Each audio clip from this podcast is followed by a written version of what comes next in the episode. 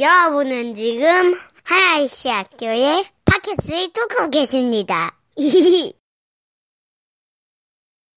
그 이제 목사님이 이제 설교를 준비하시면 네. 목사로서 그 준비하시기 어려운 토픽이 있잖아요. 예를 들어서 요한계시록. 로마서 이제 이런 게 히말라야 산맥 그리고 성- 성령이라는 주제도 이제 거의 동급에 있는 어려운 주제 중에 하나인데요. 어, 말씀 준비하면서 어떠셨나요?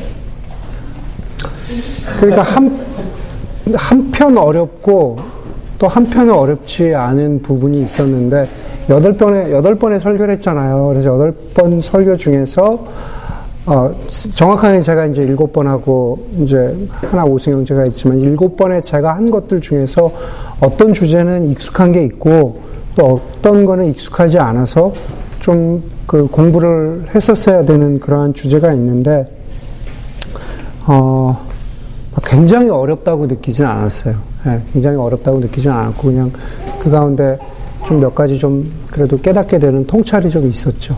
예, 그렇게 얘기할 수 있을 것 같은데요. 예, 이어서 질문해 보자면 네. 이 성령이라는 주제를 음, 어, 선택하신 이유는 어떤 백그라운드가 있었는지 좀 궁금하고요. 네네. 그리고 또 우리 교회에 특별히 그 성령이라는 주제가 렐레벤트하게 느껴졌다면 네. 왜 그렇게 느끼셨는지 좀 궁금하고 음.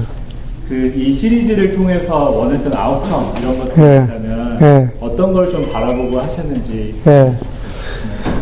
어, 그러니까 이제 성령이라는 주제가 우리가 그냥 흔히 여러분들이 생각할 수 있는 거랑 비슷한 것 같은데 우리가 삼위일체 하나님 가운데에서도 뭐 예수님 또 하나님 아버지에 대한 성경 공부나 설교를 많이 듣는데 성령 하나님이라는 그 단어 자체, 그 어떤 주제 자체가 수없이 많이 들었지만 그 신앙의 연수와 상관없이 사실은 성령 하나님은 어떤 분인가라고 물어봤을 때 어디서부터 무슨 얘기를 시작해야 되는지 모르는 경우가 참 많다라는 걸 느꼈어요. 그래서 이번에 여덟 번의 설교를 했지만은 이번에 성령 하나님 같은 경우는 성령 하나님에 대한 어떤 면에서 그 기초를 놓는 가장 기, 그 foundation을 놓는 그런 그 시리즈가 된 것 같고 만약에 나중에 기회가 된다면 성령 하나님을 얼마만큼 더 이렇게 깊이 그 심화해서 한번 다룰 수 있을지 모르겠지만은 어 그게 가장 그 설교의 성령 하나님 설교를 시작한 목적이기도 하고 그렇기 때문에 그게 아웃 바라는 아웃컴이기도 한 것 같아요. 그래서 많이 들어봤지만 아주 그 펀더멘탈한 이슈인데 좀 그 가장 중요한 기본기를 좀 다지자. 그래서 첫 번째로는 바라는 아웃컴은 어, 성령 하나님에 대한 기본적인 이해를 갖고 그리고 거기서부터 성령 하나님이 두 번째는 우리의 삶에 이런 걸 바라시는구나라는 그 동기부여 도전을 받기를 원하는 것. 예, 그것이 어, 그 주제를 살펴보시면 그 두 가지로 좀 나눠지는 것 같아요. 한, 한쪽은, 아, 성령은 이런 분이시구나. 다른 한쪽은, 아, 성령이 우리로 하여금 이렇게 살도록 하시는구나. 두 번째에 해당하는 게 예를 들어서 성령 충만이라는 것은 우리가 어, 삶의 성숙함을 추구한다든지 또 마지막에 이야기했던 거룩함이라든지 어, 은사는 이런 것이구나라는 것들, 것들이 어, 성령 하나님이 우리가 이렇게 살기를 바라시는 것, 거구나라는 것에 해당하는 게 되겠죠? 저는 그렇게 생각을 합니다. 네. 감사합니다. 예. 네, 그 저희 이게 이 질문을 모아보면서 그 포멀하게 온라인으로 들어온 질문들도 있고요. 그리고 제가 개인적으로 아는 분들에게 좀 펄스를 재보니까 대충 제일 궁금했던 질문은 한 가지로 이어지는 것 같아요. 그게 이제 내가 그런 성령이 이런 분이 있는데 내가 성령을 따라 사, 따라서 사는 삶이 음, 도대체 뭔가 이 부분에 대해서는 목사님이 예. 많이 터치를 안 해주셨다. 예. 그러니까 내가 지금 당장 이 성령에 대해서 배우고 예배실을 나가서 저 삶을 Right, 하는데 right. 예. 과연 거기서 성령을 따라 사는 삶이라는 게 어떤 것인가? 음. 이 질문이 가장 어, 폴멀리 인폴멀리 가장 많았던 것 같아요. 오케이. 예. 그 부분에 대해서 예. 어, 좀잘 설명해 주실 수 있으면 좋겠습니다. 오케이. 예. 그, 그 질문 누가 하셨어? 네. 그, 그 질문에 그런 게 있었는데, 설교를 듣거나 성경 공부를 듣고 저 문 밖을 나가서 내가 성령과 동행하는 사람의 삶의 모습을 그리면 그 사람, 그런 사람은 어떤 사람이 정말로 성령과 동행하는 사람일까라는 그런, 그런 질문이거든요. 네. 아, 먼저 이 얘기를 드려야 될 것 같은데 제가 질문을 보면서 어, 하루 종일 내가 성령과 동행해야지 하루 종일 순간순간마다 내가 성령을 따라 살아야지라고 의식적으로 나의 영이 의식적으로 그것을 생각하고 나의 영이 의식적으로 그것을 따라 사는 사람은 어, 수도원에 살지 않는 이상은 그게 거의 어렵다는 거죠. 네. 거꾸로 중세 수도원에 들어가는 사람은 그거를 의식적으로 훈련하기 위해서 수도원에 들어간 거거든요. 내 삶을 단순, 단, 단순화시키고 단순 반복을 통해서 내가 성령을 따라 사는 삶을 살겠다라고 그것을 위해서 수도하기 위해서 수도, 수도원에 들어간 거예요. 굳이 따지자면. 그런데 여러분 대부분, 저를, 저나 여러분 대부분 포함해서 그렇게 그것을 항상 의식하면서 살아갈 수 있는 사람은 어, 거의 없다라는 그, 그 전제에서부터 시작을 해야 될 것 같아요. 그러면은 그런, 그런 게 부족하냐. 예. 그러니까 그런 거는 불가능하냐. 예. 그렇게 이야기하기보다는 이렇게 얘기할 수 있을 것 같아요. 그러니까 어, 그 방법론적인 의미에서는 제가 거룩을 이야기하면서 그 거룩함과 성령님에 대해서 이야기하면서 마지막에 네 가지 적용을 드렸 는데 그게 사실은 거룩 함을 쫓아가는 삶에만 해당되는 것이 아니라 사실은 성령과 동행하는 삶을 살아가는 데 있어서 기본적으로 우리가 지켜야 되는 영적인 원칙이라는 거죠. how to라기보다는 원칙이라는 거죠. 거기서 제가 첫 번째 뭐라고 말씀드렸냐 하면 첫 번째 내가 성령을 따라 살겠다라고 하는 그, 그, pay attention 해야 되는 거죠. Attentiveness가 있어야 되는 거. 내가 성령을 따라 살겠다라고 하는 의식적인 attention과 책임이 있어야 되는데, 그게 이제 첫 번째라고 합시다. 그게 쉽지 않아요. 그런데 그것을 첫 번째 의식하고, 두 번째는, 두 번째는 내가 늘 성령과 동행하는 삶을 살기가 굉장히 어렵기 때문에 나를 우리를 유혹하고 우리를 힘들게 하는 게 너무 많기 때문에 그렇게 성령과 동행하는 삶이 내 힘으로 안 된다는 것을 인정하고 나의 약함을 인정하고 예수 그리스도께서 성령께서 나와 동행해 주시기를 바라는 겸손한 기도를 늘 드려야 되고 세 번째 세 번째가 겸손하게 하나님께 의지했다면, 성령께 의지했다면, 세 번째는 그대로 살아야 한다라는 것을 말씀드렸죠. 예. 그대로 살아야 된다. 네 번째는 그렇게 성령과 동행하는 삶을 살려고 하다가 실패하면, 죄를 지으면 다시 하나님 앞에 와서 회개해라.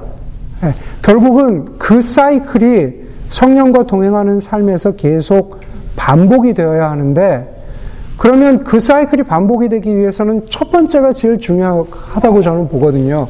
어떻게 우리가 성령과 동행하는 삶에 내, 내가 이렇게 주의력을 집중할 건가? 내가 pay attention 할 것인가? 라는 것이 중요한데, 그 뒷부분에 나오는 질문하고도 좀 연결이 되는 것 같은데, 결국은 그게 이렇게 깔때기 같지만, 제 경험으로 보면은, 어, 어텐티브니스에서 가장 중요한 거는 말씀과 자기 성찰인 것 같아요. 네, 말씀과 자기 성찰. 그러니까 하나님, 그러니까 우리가 그 말씀 묵상에서 말씀 묵상을 이야기할 때 요즘에 이렇게 영적 독서라는 거, Lectio Divina라는 그 라틴어 들어보신 분 계세요? Lectio, Lectio Divina라고 하는, 뭐 들어보셨죠? 네. 거룩한 divine reading이라는 뜻이에요. Lectio Divina는 divine reading이라는 뜻인데 거기서 말씀을 묵상할 때 네 가지가 나와요. 네, 첫 번째가 아, 잠깐만. 첫 번째 뭐였죠?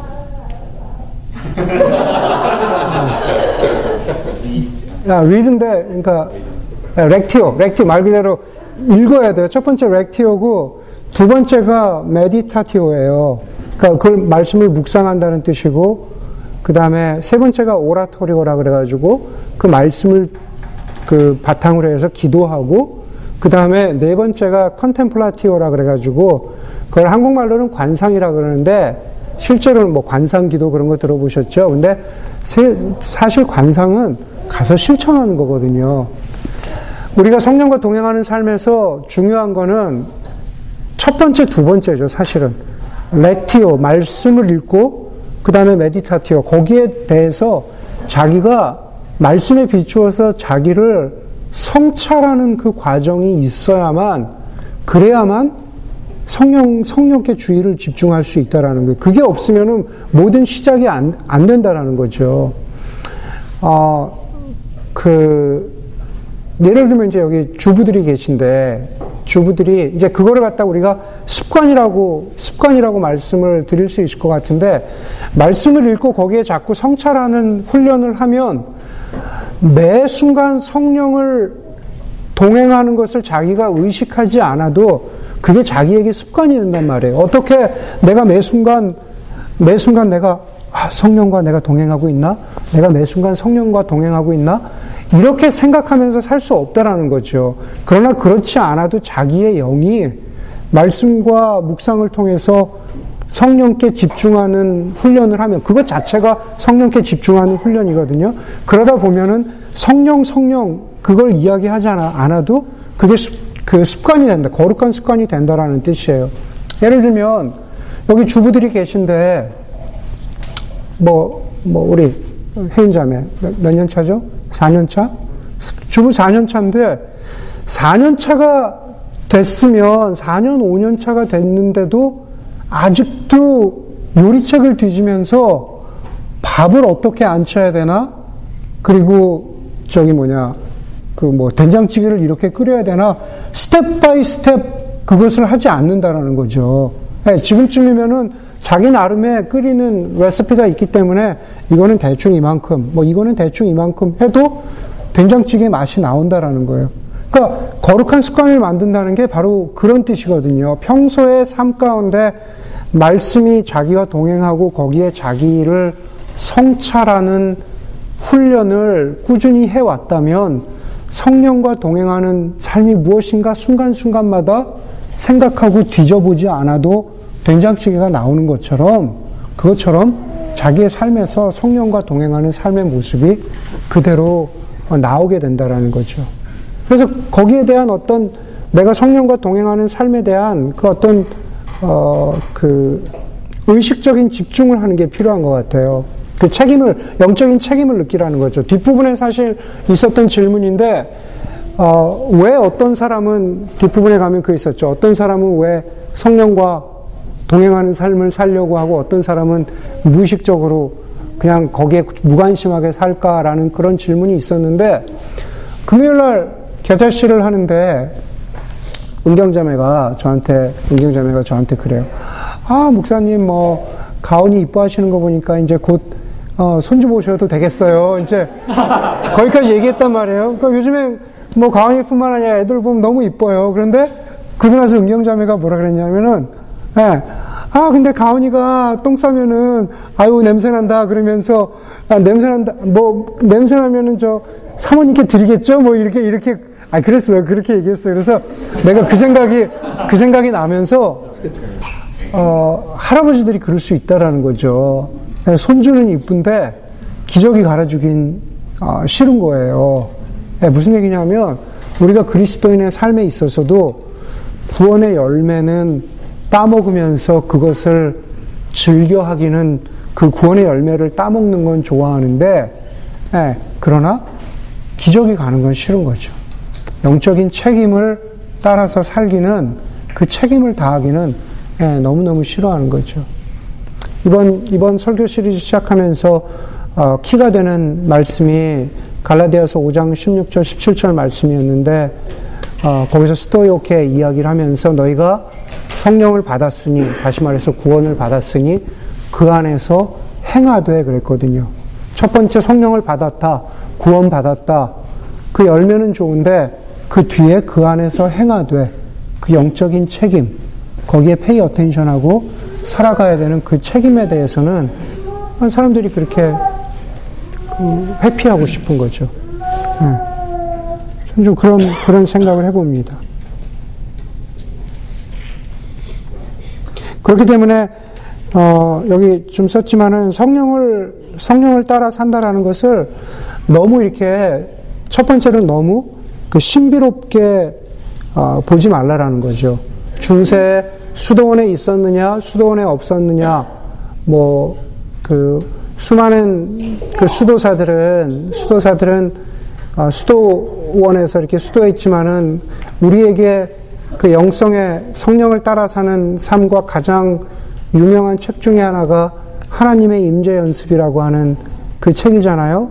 그 로렌스 수사가 사실은 그 수사는 수도원에 그 기도만 하는 수사가 아니라 수도원에서 주방 담당 수사였거든요. 하루 종일 다른 수사들을 위해서 그 음식, 주방 일을 하면서 하나님과 임재하는 게 성령과 동행하는 삶이 무엇인지를 그 계속 그 묵상했던 그 수도사였는데 중요한 것은 내가 장소적으로 어디에 있느냐가 중요한 게 아니라 끝없는 말씀과 자기 성찰을 통해서 내가 거룩한 습관을 만들어 가려고 노력했느냐, 안 했느냐가 중요한 것이지 어떤 신비로운 체험을 통해서 성령과 동행하는 삶을 사는 게 아니다라는 것을 꼭 기억하면 좋을 것 같아요.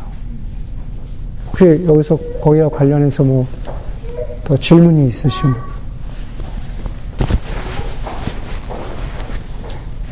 오늘 다루고 넘어가는 주제 중에서 성령을 따라간다는 것이 가장 센트럴한 토픽이 될 거예요. 그래서 지금 어떤 질문이나 클래리티가 더 필요하신 부분들이 있으면 네. 자유롭게 말씀해 주시면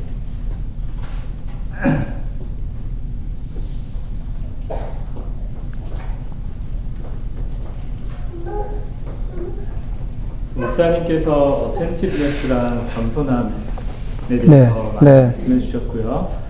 그리고 attentiveness에 대해서는 말씀을 묵상함으로써 성령을 invite해야 된다 이제 이런 말씀을 해주셨고 이제 그랬는데 어, 거기에서 조금 더 음. 무언가 있는지 되게 궁금한 사람들이 많을 거라고 생각하거든요. 어, 예를 들어서 어, 아침에 묵상을 했는데 어떤 네. 말씀이 있어요. 네. 그래도 일상을 살아가면서 성령께 어. 컨스턴리 나를 맡기고 여쭤보는 과정에서는 네. 그 말씀과 상관없는 부분들도 되게 많잖아요. 네, 네. 예를 들어서 어, 내가 직장에서 되게 억울한 시츄에이션에 있는데 성령이 이렇게 내가 여기서 어떻게 지금 해야 됩니까? 이렇게 음, 여쭤볼 수도 음. 있는 거고 네, 네. 그리고 내가 지금 이 사람과의 관계에서 이렇게 이렇게 하고 싶은데 예. 성령님 나를 도와주십시오 이렇게 예. 컨스턴리 마음속으로 기도할 수 있는 거잖아요. 그렇죠. 그런 부분은 어디까지 마음에 있는 보이스를 따라야 되는 거며 예, 예. 어디까지가 선인지 예. 궁금하실 거라고 생각을 하고 저 혼자 하고 있어요. 맞아요. 예, 예. 내가 아침에 잠깐의 큐티 시간에 본 말씀과 지금 내가 닥친 어떤 특정한 시츄에이션과 전혀 관련이 없을 수 있어요. 그쵸? 지금 그 얘기잖아요. 그럴 때 내가 어떤 선택을 하는 게 어, 성령님이 원하시는 선택이냐? 네. 제 경험으로 보면 어, 이것이 성령님의 성령님이 주시는 선택이라고 100% 확신할 수 있는 경우는 많이 없어요. 네. 그런데 두 번째, 네. 아까 제가 말씀드렸던 거와 똑같아요. 평소에 거룩한 습관을 만들어 가면서 묵상하고 자기 성찰을 해왔던 사람이 그렇게 꾸준히 해왔던 사람이 어느 순간에 닥치는, 닥쳐서 내리는 결론은 성령께서 주시는 응답이라고 봐도 대개 무방하다는 거죠. 네. 어떤 마음의 감동이나 어떤 응답이 들려지지 않아도 그냥 자기가 자기가 평소에 어, 그렇게 해왔다면은 그러니까 우리 흔히 이야기하는 대로 exercise랑 exercise랑 똑같은 거죠. 꾸준히 저 뒤에 있는 Mission Peak을 뭐 Mission Peak이라고 하지 맙시다. 꾸준히 아파트에 있는 어, 뭐 elliptical이나 러닝머신을 매일 매일 꾸준히 했으면 저 뒤에 있는 프리먼트에 있는 Mission Peak을 올라갈 때 그냥 올라가요.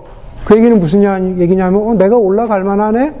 내가 그냥 성령에 따라 결정을 내렸네 하고 올라가면 되는 거예요. 그런데 평소에 그 습관이 안 만들어져 있는 사람은 Mission Peak에 시작하면서 다른 교우들과 갔는데 첫 발을 내딜 때부터 허, 너무 힘들잖아요.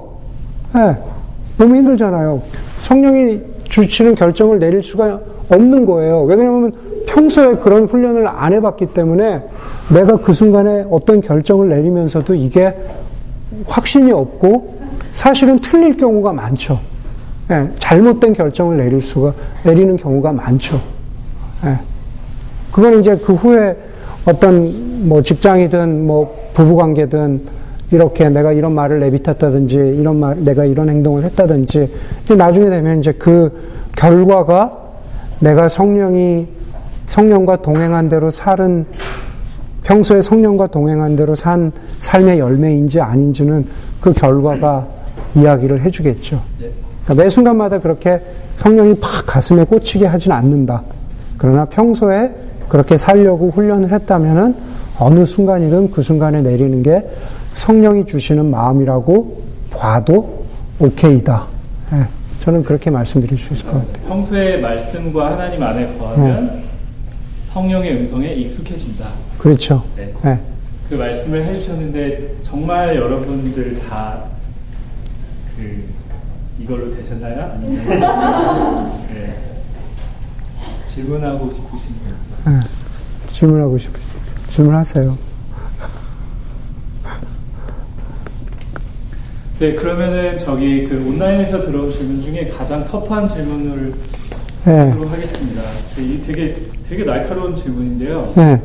그 성령을 성령의 가르침을 받아 사는 사람과 네. 사는 삶과 네. 말씀을 따라 가는 삶의 균형은 어떻게 잡아야 하나요? 네. 성령의 가르침을 온전히 받아 살면 네. 말씀 묵상은 부차적인 것이 되나요? 네. 저는 이게 왜 날카로운 질문인지 모르겠는데 저, 저한테 전혀 날카롭지 않았거든요. 네.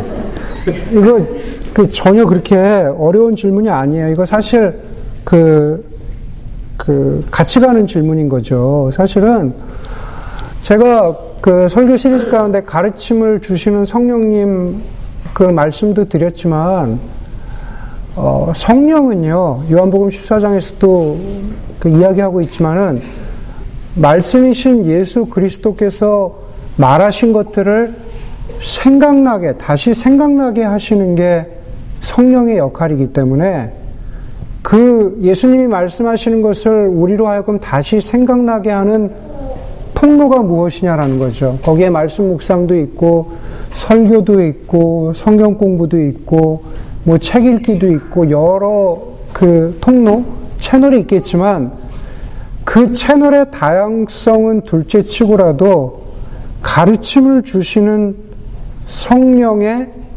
가장 중요한 역할은 그 통로는 말씀이다. 그 채널이 무엇이 되었든지 간에.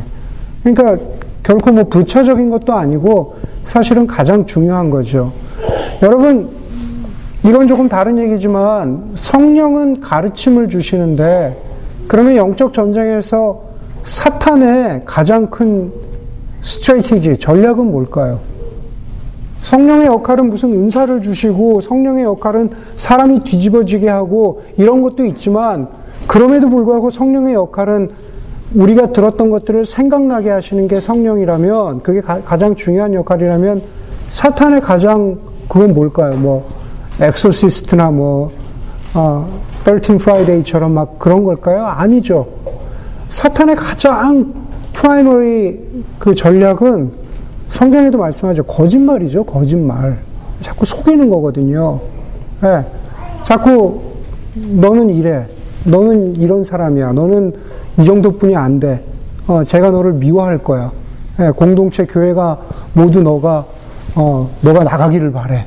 뭐 이런 식으로. 어, 예를 들면 그 정도로 너는 쓸모가 없는 사람. 이런 거짓말들이 예, 그 가장 큰 전략인데 뭐 다시 돌아가자면은 성령의 역할에서는 제가 날카롭지 않다라고 한 것은 다른 뜻이 아니라 그것은 당연한 거기 때문에 말씀 묵상과 성령의 역할은 어, 그 당연한 거라는 거죠. 여러분들 그 성령의 가르침이라는 것을 우리가 말씀 묵상과 띄워놓고 생각하게 되는 경우는 자꾸 많은 경우는 지금 시대에 우리가 성령을 받는다라고 했을 때 그 문장을 볼 때 그것을 자꾸 황홀경이라든가 어떤 신비로운 체험을 내가 성령 받았다라고 하는 것에 어떤 하나의 큰 이그젠플로 보기 때문에 그래요. 네.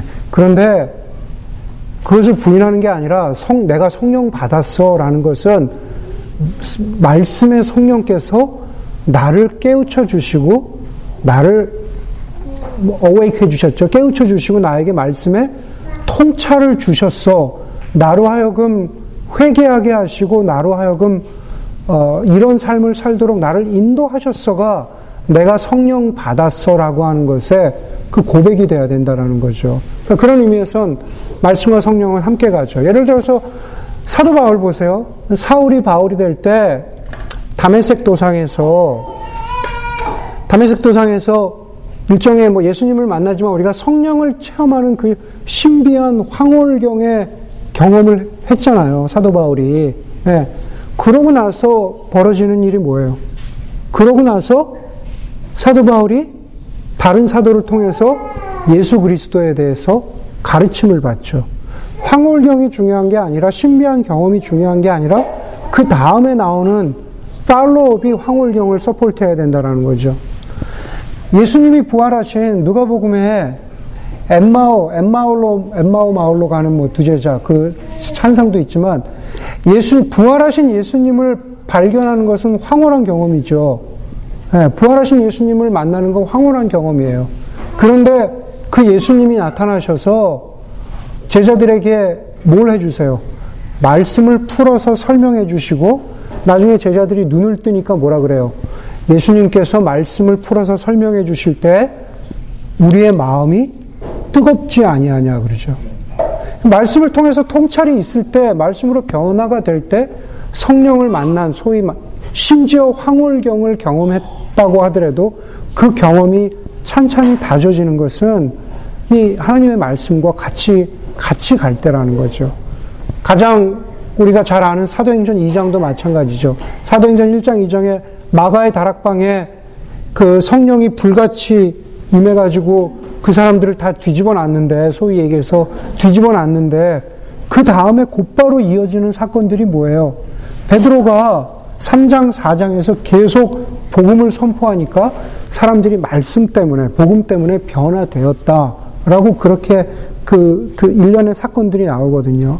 그러니까 결국은 성령 받았다, 황홀경을 경험했다, 이게 아니라 그것이 말씀을 통해서 어떻게 다져졌느냐. 그렇기 때문에 그것은 같이 간다라는 거죠. 예. 저는 그렇게 예. 정리를 할 수 있을 것 같은데. 그 이제 성령을 따라 사는 삶과 성령을 저희 마음속에 인바이트하고 그분의 음성을 따라가는 삶이 어떻게 보면 되게 private하게 느껴지고 개인적인 걸로 이해될 수 있는데요. 네. 신앙 공동체에서 공동체적으로 서로 성령의 열매를 맺을 수 있도록 도와줄 수 있는 부분이 있다면 그것이 무엇인지 좀 address 해 주시면 감사하겠습니다. 그러니까 그래. 이거는 이거는 여기 없던 질문인데. 아 그래요. 네. 밤에 들어왔어요. 아 어제 밤에 들어왔어요. 마지막 네. 설교 여덟 번째 네. 설교랑 연관이 되는 거. 네, 네. 어, 성령을 따라 사는 삶에서 공동체의 역할은 여기 신학적인 질문하고도 연결이 되는 것 같은데 공동체의 역할은 인격적이어야 된다는 것 같아요. 어, 개인적인 경험을 하나 말씀드리면 제가 이제 동부에서 그 저기 이제 코스타 사역을 하면서 어떤 이제 큰 교회 협동 목사로 있었는데 제가 제 별명이 이제 월요 목사님이었어요.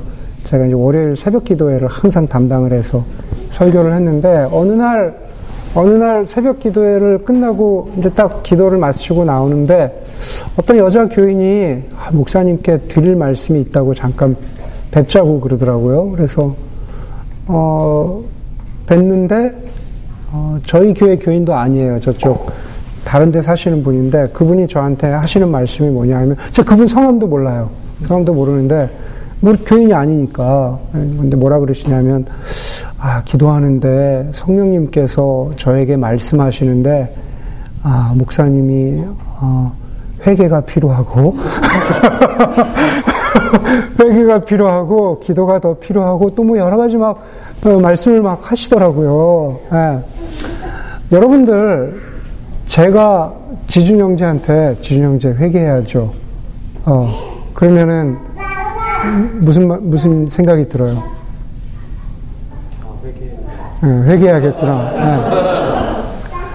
그 여자분이 네, 저한테만 그런 게 아니라 부목사님들 모두에게 화요일 새벽 기도 하시는 분, 수요일 새벽 기도 하시는 분 모두를 만나가지고 다 그런 거예요. 회개하셔야 됩니다. 뭐 해야 됩니다. 그런데 그때 알았어요. 제가 다른 부목사님들한테 얘기를 들으면서 어, 우리 교회 교인이 아니라는 것도 그때 알았고, 예, 네, 그리고 저, 저, 뭐, 어떤 교류가 있는 분이라는 것, 없는 게 아니라는 거 알았죠. 근데 제가 지준 형제한테 그 얘기를 똑같이 하면은 평소에 지준 형제의 삶을 제가 조금 더 인격적으로 교류하고 안다면, 아, 회개해야지. 목사님이 혹은 뭐 운기 형이 저렇게 얘기하는데 회개해야지 하는 것과 생판 모르는 사람이 회개하는 것과는 천차만별이라는 거죠. 그 차이가. 무슨 얘기냐 하면은 성령 하나님의 사역, 삼위일체 하나님의 사역, 그리고 거기에 뿌리 내리고 있는 공동체가 아, 한 사람이 성령과 동행하도록 한다라는 것은 그것은 이제 인격적인 인격적인 거야 된다라는 거죠. 인격적으로 어떤 땐 인내해주고 어떤 때는 인격적으로 사랑하지만은 컨프런테이션하고 리뷰킹 이렇게 혼내고 꾸짖어야 될 때도 있고 뭐 그 그때 그때마다 우리가 해야 되는 것들이 너무 많죠. 어떤 때는 어드바이스를 해줘야 될 때도 있고 그러나 가장 중요한 거는 예, 인격적이어야 된다라는 게 예, 저는 말씀을 드리고 싶어요. 공동체의 역할로서. 예.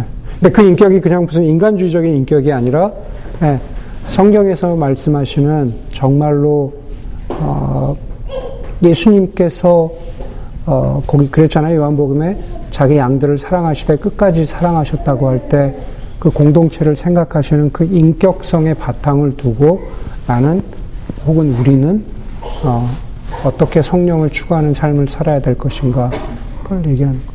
지금 들어주신 예가 그 리뷰에 가는 거는데요. 네. 리뷰카라는 말씀이신가요? 어, 아니 그런 건 아니에요. 네, 그런 건 아니죠. 네, 서로 리뷰카라는 건 아니. 어떤 때는 그 꾸짖어야 될 때가 있지만 그러니까 그것도 포함해서 음. 네, 인격적으로 서로를 인커리지 해주고 리뷰하고 필요하죠. 그럼요. 네. 새로운 걸 하나 얻었습니다. 네. 인격 질문. 네. 그 권면이 형태 말고 네. 다른 프랙티스들 없을까요? 그 권면은 1대1 적이라면 좀더 공동체적인 없을까요?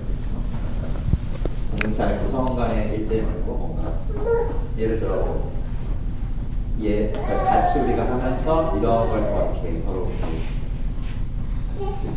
성령의 열매를 맺는 삶을 계속해서 소망하게 한다는 동기를 할수 있다거나 음. 이런 걸 자극할 수 있다거나 결과 유발할 수 있는 그런 음.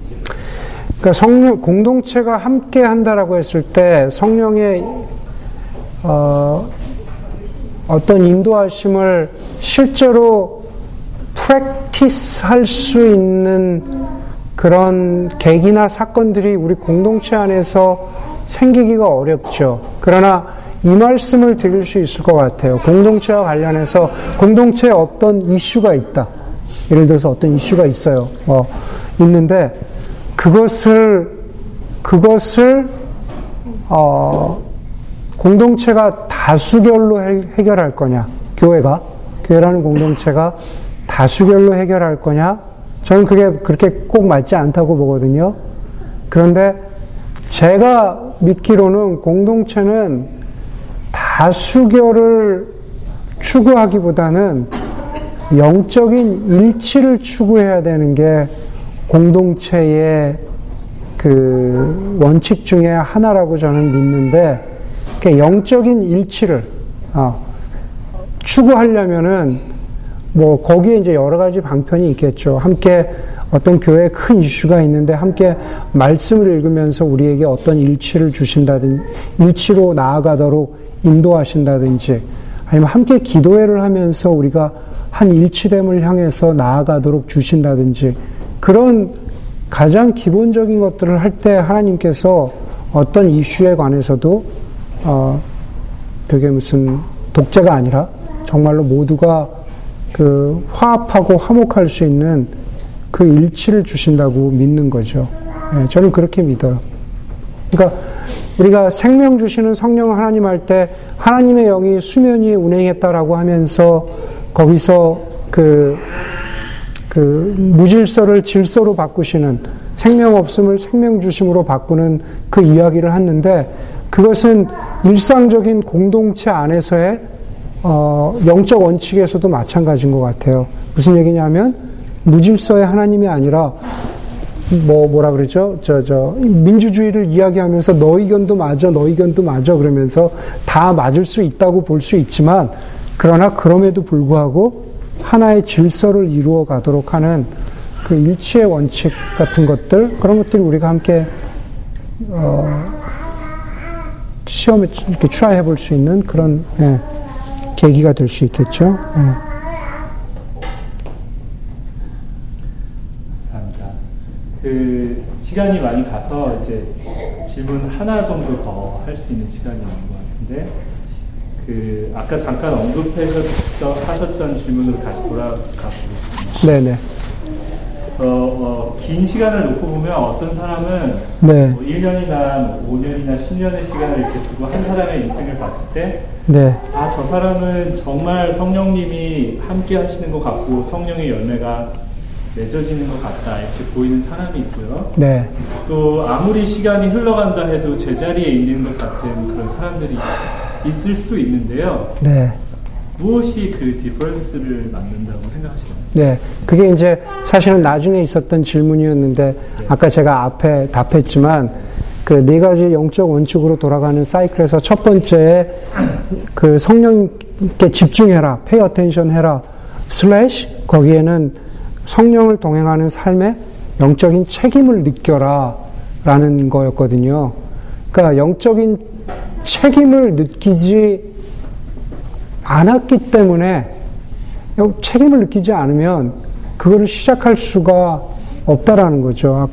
우리 겨자 씨, 금요 겨자 씨 얘기를 했지만은 이번 주에도 그 뉴스 같은 거 보면은 뭐 한국에서 어떤 그 아빠가 뭐 그 뭐 한 살짜리 아기를 뭐 또 이렇게 이렇게 폭행해가지고 죽었다 이제 이런 슬픈 기사가 나와서 뭐 경찰서 사람들이 어 장례를 아기 장례를 치러줬다 이런 기사를 봤는데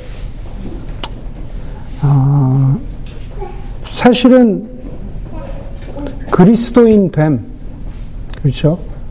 어, 거기에는 소위 얘기해서 이렇게 좋은 거, 꽃길만 있다라는 그게 아니라 영적 책임이 더 크다라는 그 인식을 가져야 되는데, 그러니까 정말 예수님을 따른다, 좁은 문으로 들어간다, 좁은 길을 걸어간다, 라고 하는 것에 대한 영적 책임이 없기 때문에, 어, 출발점이 달랐기 때문에 생기는 안타까운 결과가 아닌가라는 어, 생각을 좀 하게 되죠.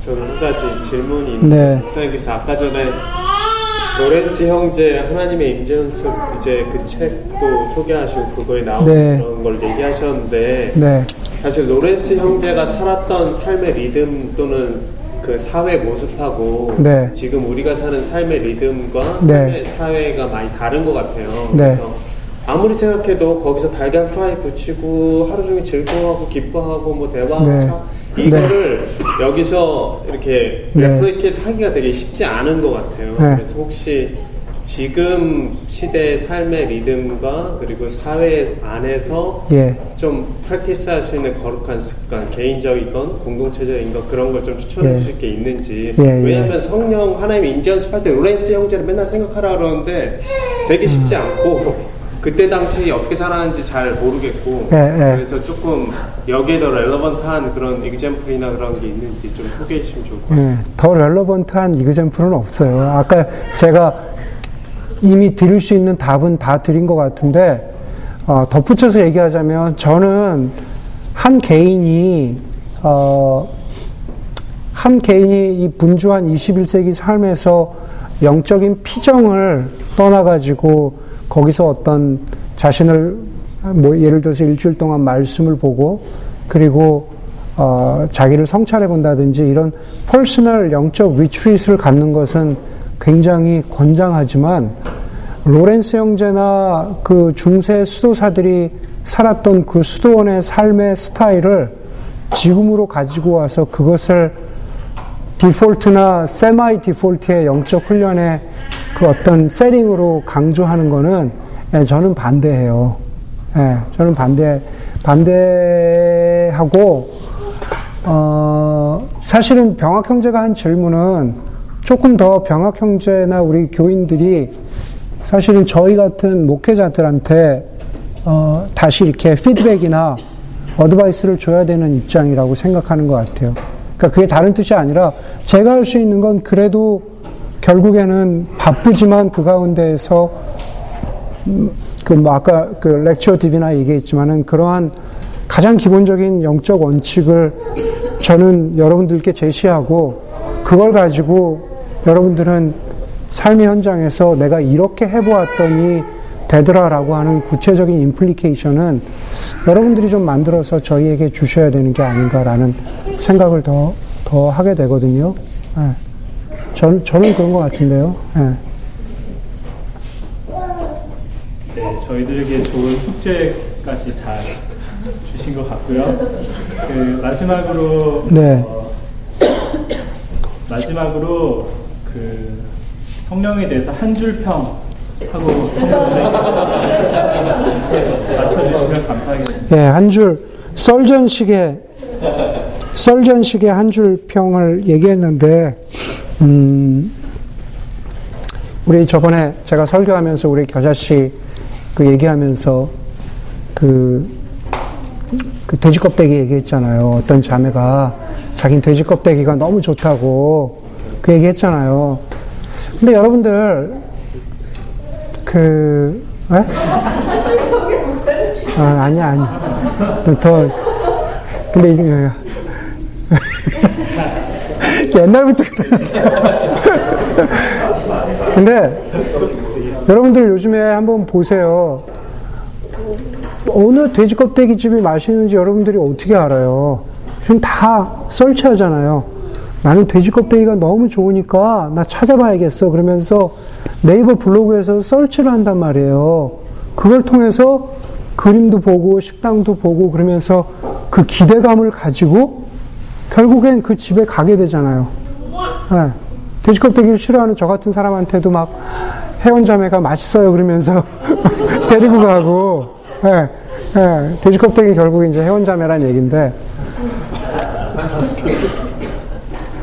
아, 성령에 대해서는 돼지 껍데기를 위해서 네이버 블로깅 설칭을 하듯이 성령과 동행하는 삶을 살기 위해서는 여러분들이 블로그 설치하듯이 기대감을 가지고 배우는 것에서부터 시작을 하는 것 같아요, 저는. 성령과 동행하는 삶, 거룩한 삶, 하나님과 함께하는 삶에 대한 책임을 느끼고 그리고 페이 어텐션부터 하면은 어디서 시작할까? 예, 블로깅 하듯이 예, 배워야 되죠. 예, 배움이 없이는 지식이 없는 백성이 망한다 그랬거든요. 예, 성령과 동행하는 삶도 똑같습니다. 예, 배우지 않고 거기에 습관을 들이지 않고는 예, 불가능한 것 같아요. 감사합니다. 예. 사랑합니다, 목사님.